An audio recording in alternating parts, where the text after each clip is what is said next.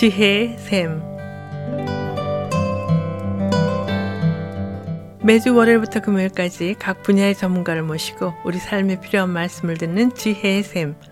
이 시간에 훌로신학교 서경란 교수께서 말씀해 주시겠습니다.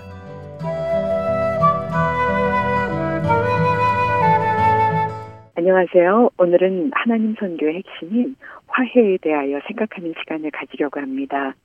우리는 깨어진 세상에서 살고 있습니다. 하루를 시작하면서 신문을 읽든 성경 말씀을 조용히 묵상하든 우리는 우리와 하나님 사이를 갈라놓고 우리 사람들 사이에 벽을 세우는 죄에 직면하게 됩니다. 이 세상의 깨어짐은 그저 기독교 교리인 한 가지 주장이 아니라 우리의 매일매일의 삶에 영향을 미치는 현실입니다. 우리는 비록 대규모 전쟁의 상처나 야만적인 인종차별의 폭력을 겪지 않지만 이혼이나 학대, 사회적 불의, 공동체의 갈등, 가족 간의 갈등 등 나름대로 이 세상의 깨어짐과 분열에 대하여 알고 또 경험하고 있습니다.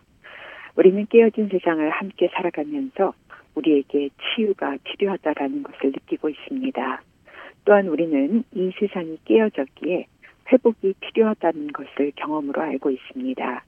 그런데 문제는 이것들보다 훨씬 더 심각합니다. 우리가 이 세상의 문제점을 고치겠다고 나설 때 그 과정 속에서 오히려 우리 자신이 더 심각한 파괴상을 드러내기 때문입니다.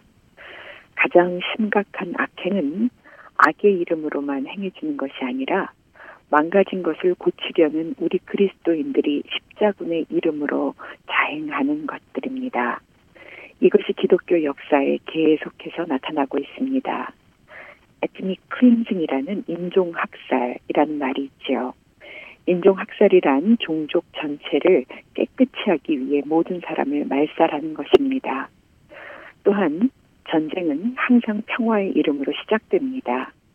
개인적인 관계에서도 우리가 친구들을 바로 잡아 주어야겠다고 나설 때, 그리고 나 자신을 보호해야겠다고 느낄 때 가장 잔인해지는 것을 볼 수 있습니다. 우리는 세상이 망가졌다는 것을 압니다. 또한 우리 자신이 너무 망가져서 우리 힘으로 세상을 고칠 수도 없다는 것을 압니다. 그래서 우리는 초월하시는 하나님, 즉 우주의 창조주의자 구속자이신 하나님, 십자가에 못 박힌 예수님을 죽은 자 가운데서 다시 살리신 하나님, 그 하나님이 필요합니다. 여기서 초월이란 말은 화해란 우리 인간들의 비전을 넘어선 인간적인 행위와 전략과 프로그램을 넘어선 것임을 일깨워 주는 단어입니다. 화해에 대한 하나님의 비전과 소원은 우리의 소원과 비전을 넘어섭니다. 화해란 단순히 우리가 기울인 모든 노력물의 결과물이 아닙니다. 그것은 우리가 하나님 백성의 이야기 속에 들어갈 때 받아 누리는 특별한 선물인 것입니다. 오늘날 통용되는 화해의 개념들에는 하나님의 이야기에 대한 구체적인 언급이 빠져 있는 것을 발견합니다. 화해는 갈등이 많은 우리 시대에 인기 있는 개념이 되어 많은 정부들의 정치적 수사와 정책으로 나타나고 있습니다.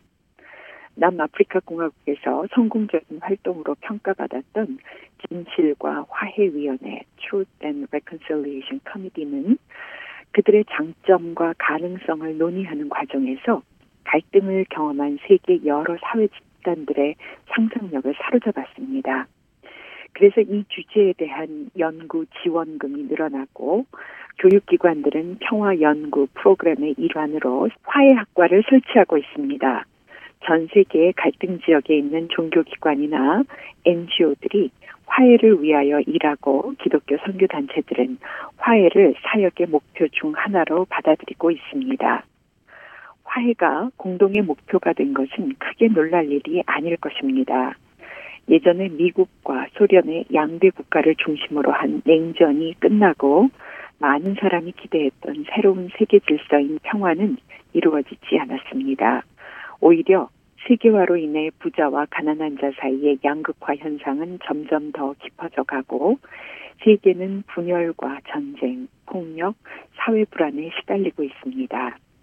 화해는 이처럼 분열되고 깨어진 세상에서 더 나은 평화적인 세계를 호소하는 집단적 외침입니다.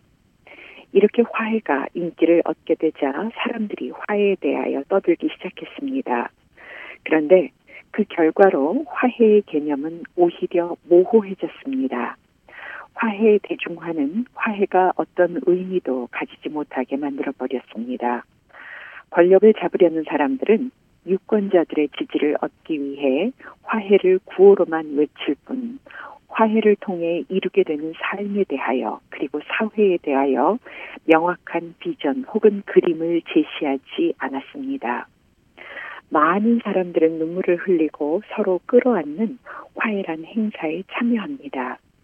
그러나 행사가 끝나면 사람들은 자신들의 일상적인 생활 방식으로 다시 되돌아갑니다.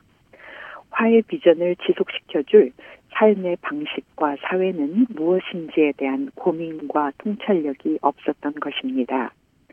그런 화해란 일회성 행사가 되고 말 뿐입니다. 하나님과의 올바른 관계는 기독교적 화해 비전의 핵심적인 부분입니다. 하나님에 대한 신실한 순종은 완전히 새로운 생활 방식으로의 초대입니다. 하나님과 함께하는 여정 가운데 우리는 우리의 소원이 점차로 하나님의 소원으로 바뀌어 갑니다.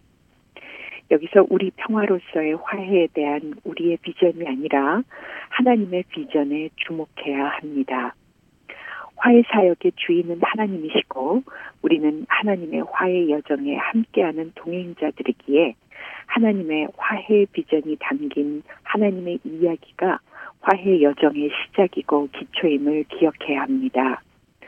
오늘 청취자 여러분들과 제가 예수 그리스도 안에서 모든 것을 화해시키려는 하나님의 특별한 비전을 성경에서 읽어내는 가운데 하나님의 화해 여정 가운데로 들어가는 놀라운 역사가 일어나기를 간절히 기도합니다. 감사합니다.